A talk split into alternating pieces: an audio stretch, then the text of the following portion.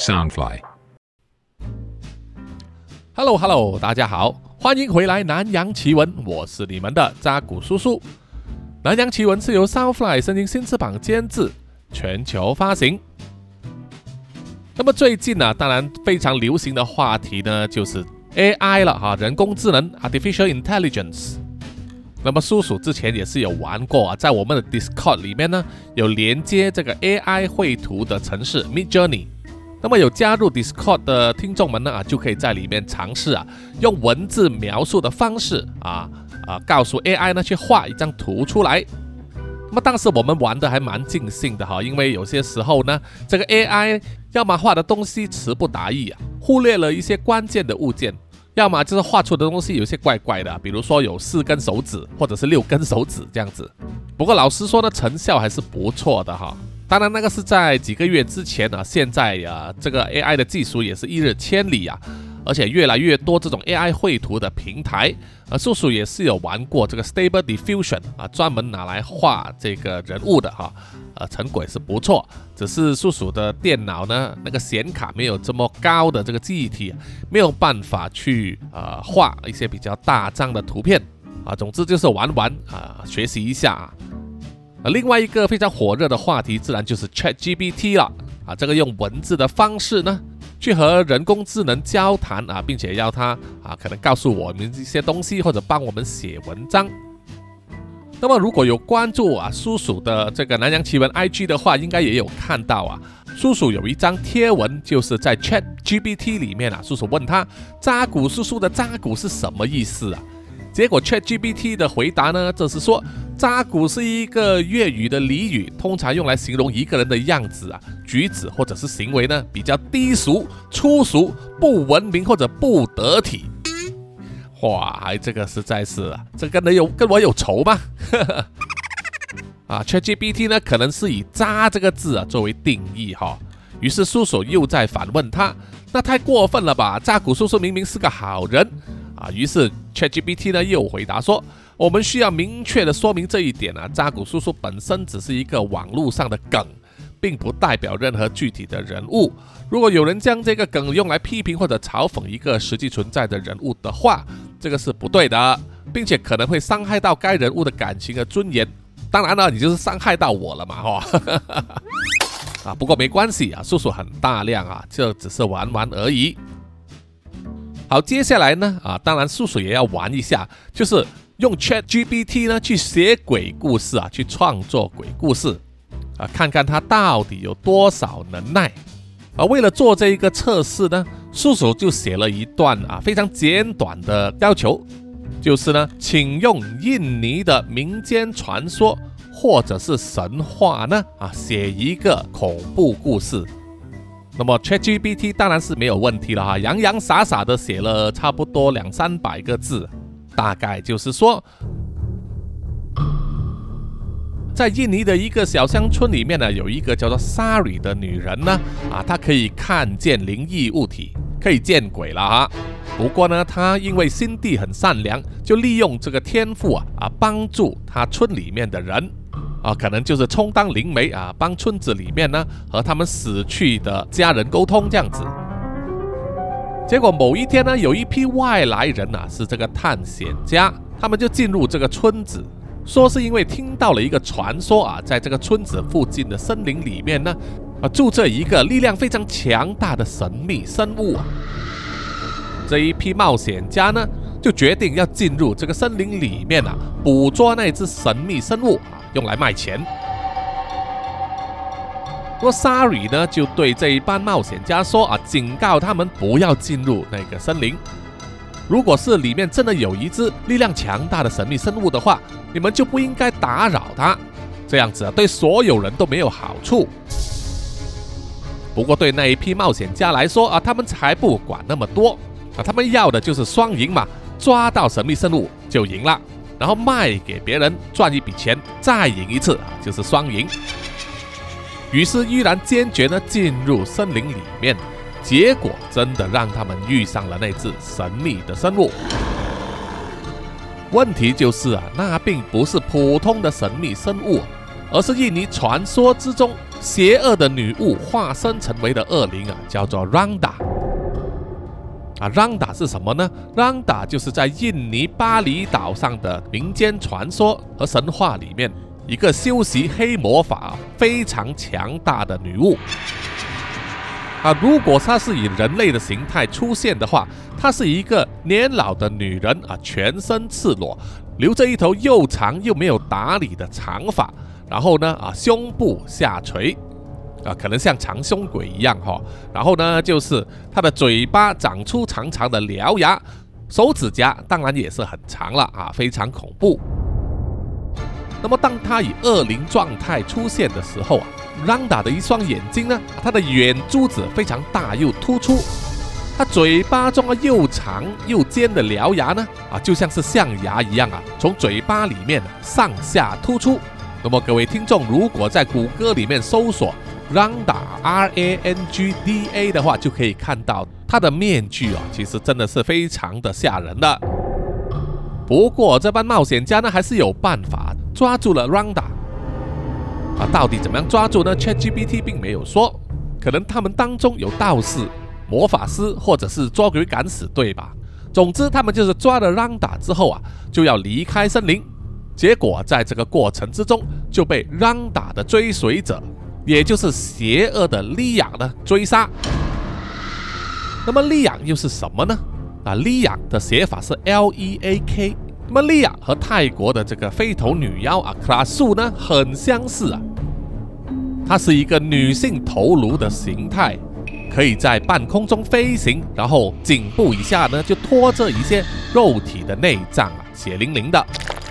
而一张白生生的脸呢，啊，长着尖尖的獠牙。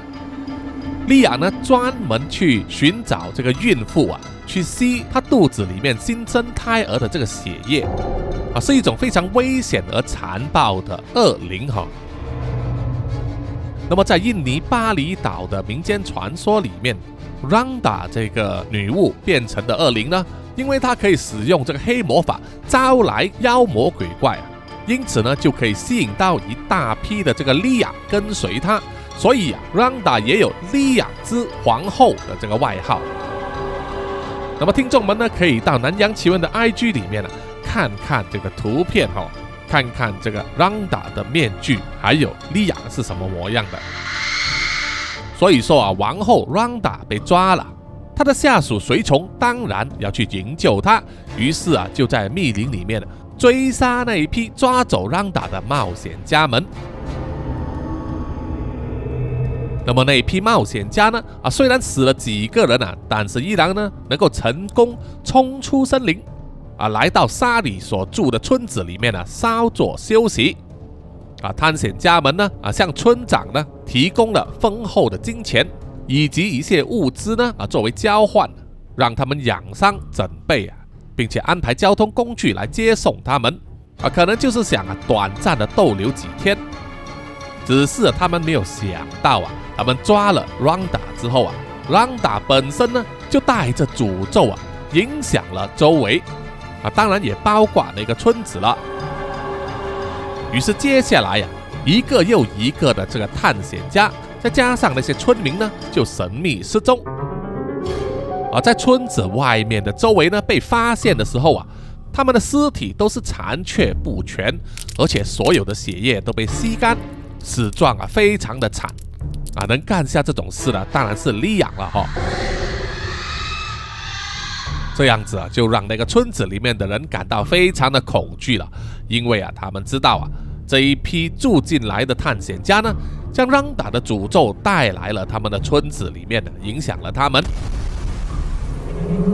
于是就要赶走冒险家们了。啊，包括村长呢也是反悔了啊，虽然收了钱，也是要把冒险家们赶走，结果呢，没想到。因为冒险家们手中有枪啊，有先进武器，啊，开枪打死了村长啊，威吓这些村民呢，不得造反，而夺取了这个村子的控制权。啊，无论如何呢，就是要留在这个村子里面呢，等到他们的这个运输队伍啊到来。那么村民当然是非常恐惧了，他们全部人被迫挤在一间比较大的长屋里面的。别说是夜晚啊，即使是白天呢，他们也不愿踏出长屋一步，就是怕遭受了这个诅咒啊，或者是说被利亚呢杀害。那么沙里呢，作为灵媒啊，他知道目前唯一的办法要解除这个诅咒呢，就是要把被抓住的让达呢放走。于是啊，就偷偷集结了一批比较勇敢的村民，趁着那一批冒险家夜晚松懈的时候啊。造反，夺回主控权，手持他们的枪械，要那一批冒险家呢跟随着他们一起啊，把抓来的让达送回去森林的巢穴里面。冒险家们当然是不愿意了，那么辛苦抓出来，居然要把他送回去。不过啊，在枪口的威吓之下，他们也没有办法。啊，天一亮就和村民呢抬着这个抓来的让达。回去森林里面，而一路上他们依然受到这个利亚的攻击和干扰，导致好几名冒险家以及村民们呢惨死啊，丢了性命。不过到最后啊，他们依然呢能够及时把让达呢送回去他森林的巢穴里面，释放了他。于是呢，利亚的攻击就停止了啊，同时呢，也对他们的村子啊以及所有人的诅咒也解放了。啊，即使如此呢，沙里啊心里也是非常清楚，这个让达呢本身就是一个邪恶的恶灵啊，他目前只是暂时放过了他们，可能到了某一天时机成熟的时候啊，让达说不定会向那些曾经冒犯他的人呐展开复仇。所以沙里回到村子之后啊，都叮嘱所有的村民呢，要定期给 Ronda 祭祀，以镇压住他，希望能换来一个太平安宁的日子。好，以上呢就是 ChatGPT 啊写给叔叔的这个创作恐怖故事啊，不知道各位听众啊听了之后觉得怎么样？当然，叔叔呢有改过一些。啊，因为有些情节呢不是很 con 地啊，就是说啊不是很连接，但是整体来说啊，叔叔觉得还可以。于是啊，又用同样的方法呢，叫 ChatGPT 用泰国的民间传说或者是神话来给叔叔写一篇恐怖故事。啊，于是 ChatGPT 呢又运作起来，洋洋洒洒的又写了几百个字哈。啊，大家来听听看他的作品。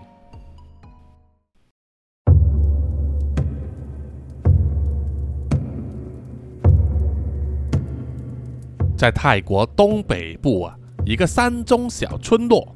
常年没人居住啊，已经被废弃了很久很久。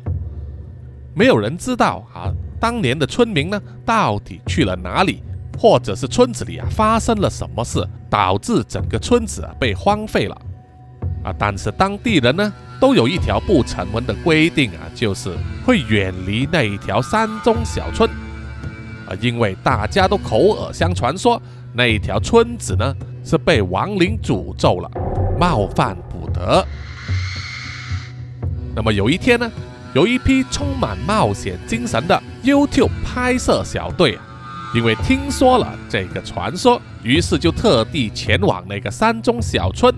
去进行探索啊，拍下一些影片。啊，啊当然是为了冲这个观看人数，还有这个订阅的数量了哈。啊，总之为了流量呢，啊，大家的胆子都非常大，什么东西也不多想啊，一股脑儿呢就来到了那个荒废的山中小村。当他们初次啊进入村子的时候啊，啊虽然是下午，但是呢那一带因为长满了密密麻麻的树木，所以显得整个村子呢啊阴阴的，缺乏阳光。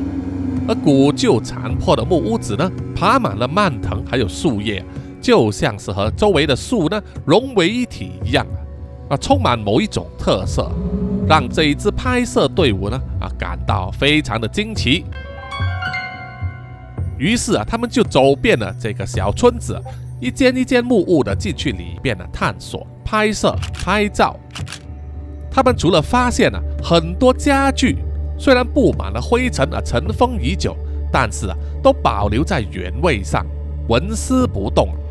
啊。比如说，在桌子上就整齐地放置了碗碟、餐具、水杯等等，很容易让你联想到啊村民当时的生活，同时也难免让人想到啊村民当时是不是正在用餐，然后就突然间一起消失了呢？啊，才留下了这些整齐的家具摆设。另外啊，他们也发现，在每一间屋子里面啊，他们的墙壁或者是地板上都画有一些奇怪的符号。拍摄队的成员虽然有人呢饱览奇书啊，看过很多宗教、历史啊各种民族的古代图腾，但是就是没有见过和这个村子里面留下的符号呢是相似的，这让拍摄队的成员呢摸不着头脑。当太阳慢慢的下山，夜色渐渐暗下来的时候，拍摄队伍就决定啊，在其中一间面积比较大的木屋子里面呢。设置帐篷过夜，然后也要拍一些夜晚的影片。当他们设置好各个镜头以及先进的收音器材之后啊，就发现他们听到了一些奇怪的声音，来自屋子的外面。但是走出去查看的时候啊，屋子外面却什么都没有啊，完全没有动静。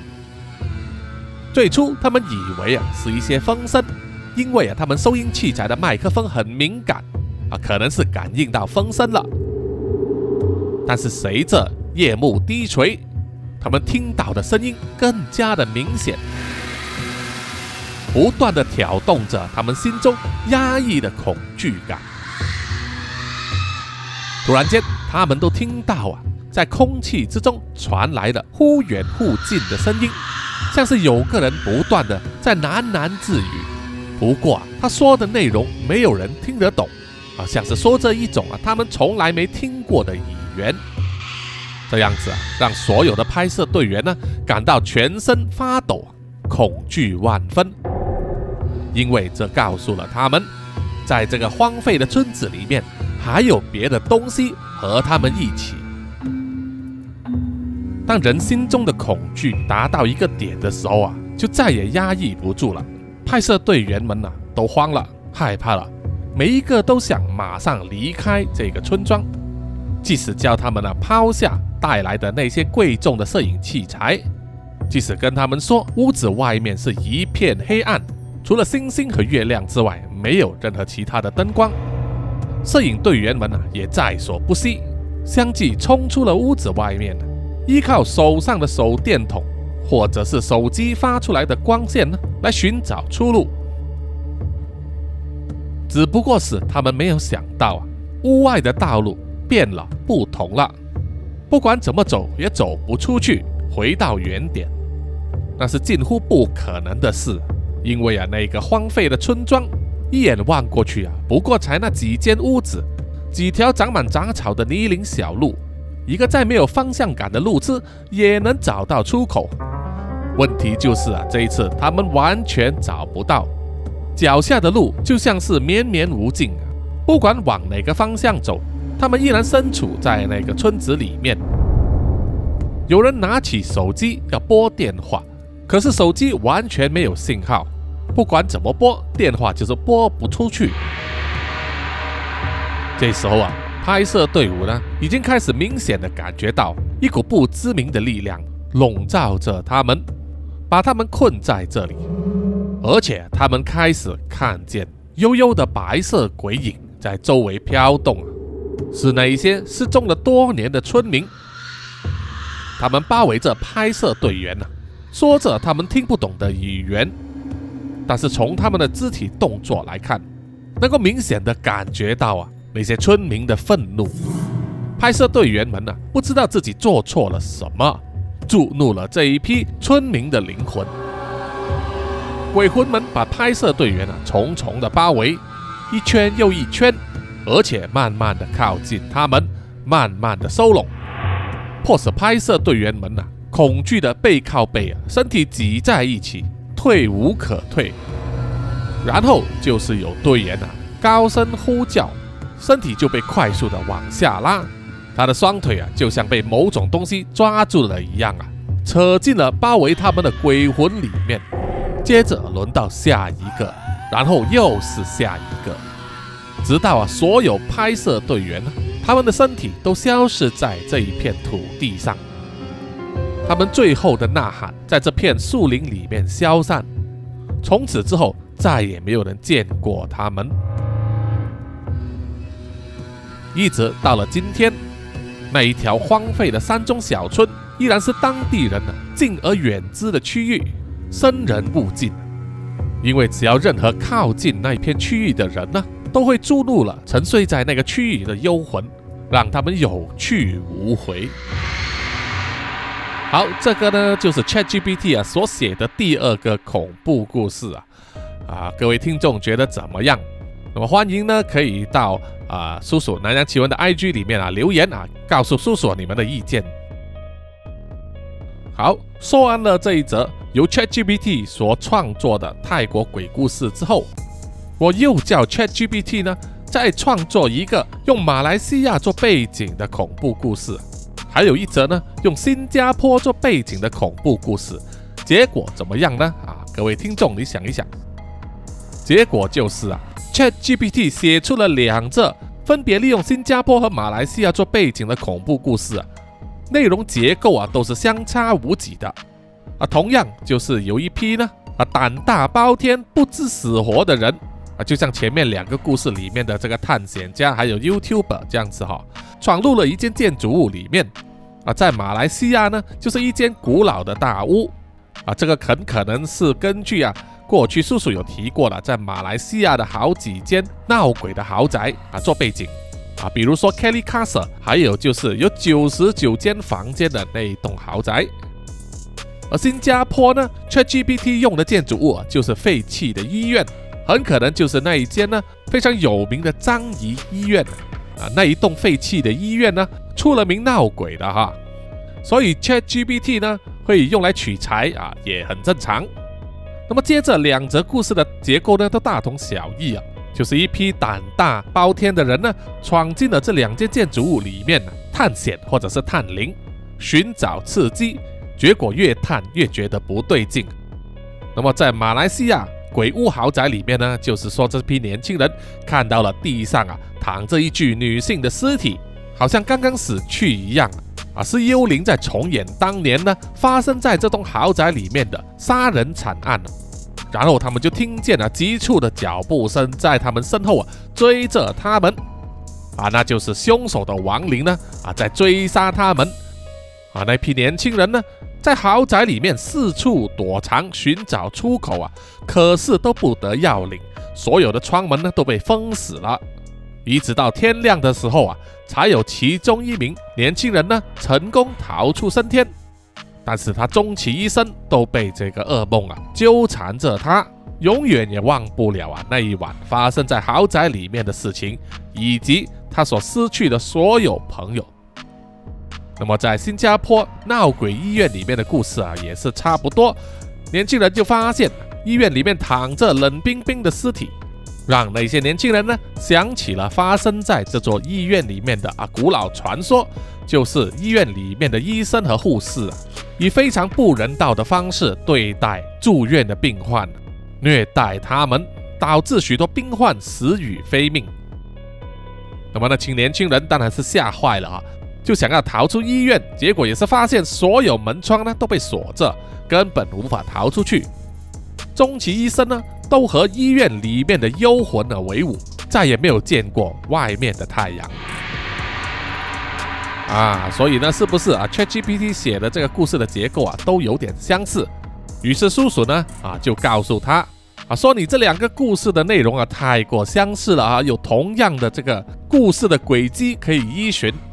所以，请他把这些胆大包天的年轻人啊，闯入某一间建筑物里面的这种情节呢删掉啊，看还能写出什么来。于是啊，ChatGPT 又写了一个恐怖故事啊。这一次的场景呢，换了在一条漆黑的小巷，说那条小巷呢曾经发生过不可告人的事情，因此当地人呢都不敢走过去。而就有一个不知死活的年轻人啊，又是不知死活的人呢，啊，就自己走进去，啊，也不听从当地人的劝告，结果当然是走进去之后，就发现自己好像时时刻刻都被某种东西监视着，然后啊，就是听见了奇怪的声音，一直跟踪在他的身后。但是当他转头望去后面的时候，又没有见到任何的东西，这让那名年轻人的心里呢，啊，感到有点恐惧了。不过啊，他依然继续往前走，而那条小巷啊，就像是走来走去也走不完一样。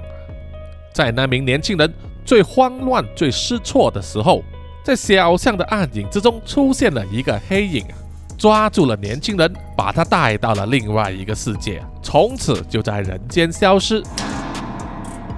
好，听完这个故事之后啊，叔叔还是觉得呢，ChatGPT 写恐怖故事啊，还是有一样的这个模式可循。于是叔叔呢就告诉 ChatGPT 说：“哎，你要写的更恐怖一点。”啊，多一点杀人，多一点血腥，多一点恐怖，啊，结果呢，Chat GPT 就当机了，就跟我说，他不能写这些东西，他做不到，因为血腥和杀人呢，啊，是违反什么人权啊、犯罪的事情。那么叔叔啊，就告诉 Chat GPT 说，只是叫你想象一个故事啊，多用这种题材而已，并不是要真的去做。那么接着呢，Chat GPT 好像懂了。他于是又写了一个新的故事啊啊！不过模式还是一样，还是年轻人啊走进了某个地方，然后遇到了神秘的黑影，然后逃不出去啊，最后就消失了，再也没有人见过他。所以到这里呢，叔叔就放弃了，觉得说呢啊，真的不能光靠这个 AI 呢来帮助你写这个恐怖故事哈，人的创造力呢还是比较强一点，或许呢要给这个 AI 呢多一点练习。多一点改进啊，啊，可能三五个月或者一年之后呢，叔叔再来测试一下，看他有没有一些长进啊。到时呢，才来和各位听众啊分享一下 AI 写的恐怖故事哈。好，本期的南洋奇闻呢就到此结束了，谢谢各位听众的收听啊，希望大家呢啊关注南洋奇闻的 IG、YouTube、Apple Podcasts、Mixer Box 还有 Pogo FM 啊，给叔叔留言点赞。啊，同时也欢迎呢大家买咖啡啊，支持叔叔，让叔叔可以继续做好这个节目。好，接下来呢，叔叔要列出一些听众们的留言哈。首先是在 IG 上啊，针对第二百四十七集夺命杀人蛙啊这一集似乎呢啊很受大家的这个关注哈，很多人的留言啊，尤其是对故事里面的杀人蛙呢印象深刻，觉得他有够变态的哈。呃，留言的呢，首先就是这一位啊，萧逸，他就说，原来琉璃啊是 Oracle，Oracle 就是啊先知啊预言家的这个意思哈，呃，确实呢是有这个成分在啊，不过呢啊还在练习，所以目前他的能力还不是很稳定，因为嘛太强呢啊就故事就不好讲了。那么第二位留言的呢是 Shine 哈，Shine 是杀人蛙这个故事里面呢。代表正派的主角，他就说第一次啊，趁搭兄弟会的这个水上飞机，呃，不用再打兄弟会的统编，跟何大少爷报公账了。说得好，说得好啊！其实坐的都是兄弟会的包机嘛，哈，是不用买机票的。然后接下来留言的还有苗疆杀人蛙啊，就是他本人，他就留言说，本集的重点啊，就是手臂那么粗的那个大叉叉棒。所以啊，说出来很多女听众听了都觉得脸红吧。啊，接下来萧逸也是留言说，蛙类呢是不能在水里呼吸的。呃，对哦，叔叔查了一下，确实呢，他们在蝌蚪的时候是用鳃呼吸，不过当变成青蛙之后呢，他们是改为用肺，还有这个皮肤也是可以呼吸的。啊，叔叔在录这个故事的时候啊，一下子没有想到啊。不过没关系，这样错就错，反正杀人蛙啊并不是一般的蛙啊，它有蛙的特性。那么它吸一口气啊潜水的话啊，这个肺容量呢应该也是比人类呢啊要大，可以潜得更久。还有一位听众叫做 Weekly Top Forty，哈哈，他就留言说，呃，建议叔叔呢把南洋宇宙的人物图像化，增加这个关，增加这个增加关系啊树状图。扩散力应该会比较好啊，但是呢，叔叔应该会累死吧？啊，这个提议很好，确实没有错。呃，这种人物关系树状图呢，叔叔以前也是画过的，不过是在别的故事里面。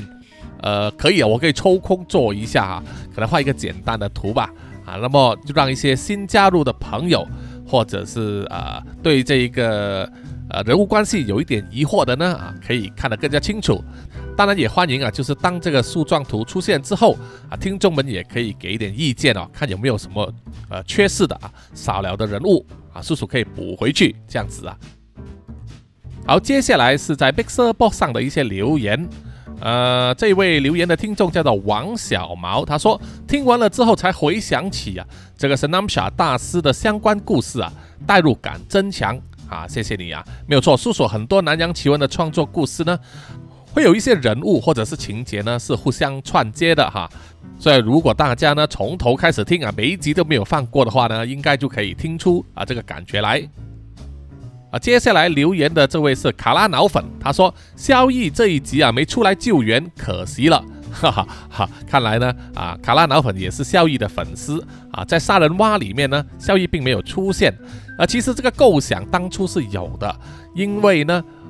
青蛙。天生的天敌是什么呢？就是蛇了啊！当初叔叔原本想到啊，呃，Shy 可能抓不到杀人蛙，然后就派萧逸来啊，那条暗蛇呢啊，就把杀人蛙给吞掉。不过后来没有采纳啊，反正这个机会以后有的是哈。然后接下来 Claire 就留言说，看来叔叔的创作灵感已经完全回来了。啊，也不算是完全回来了，现在还是有一些塞，不过呢，就啊也通了一点。然后啊，当然我也是必须告诉自己呢，啊，不能因为这个灵感干枯呢而停止前进哈，还是要想办法要转个弯还是怎么样。总之呢，这些都是我们创作者要克服的一个难关啊，理性的思考去对待就对了哈，绝不轻言放弃。然后下一位留言的是布里小哥哥，他说迟到了啊，还是要签到一下啊。对啊，因为他之前呢好几次都抢到头像。他说 Mixer Box 的 App 啊也怪怪的，订阅会自动取消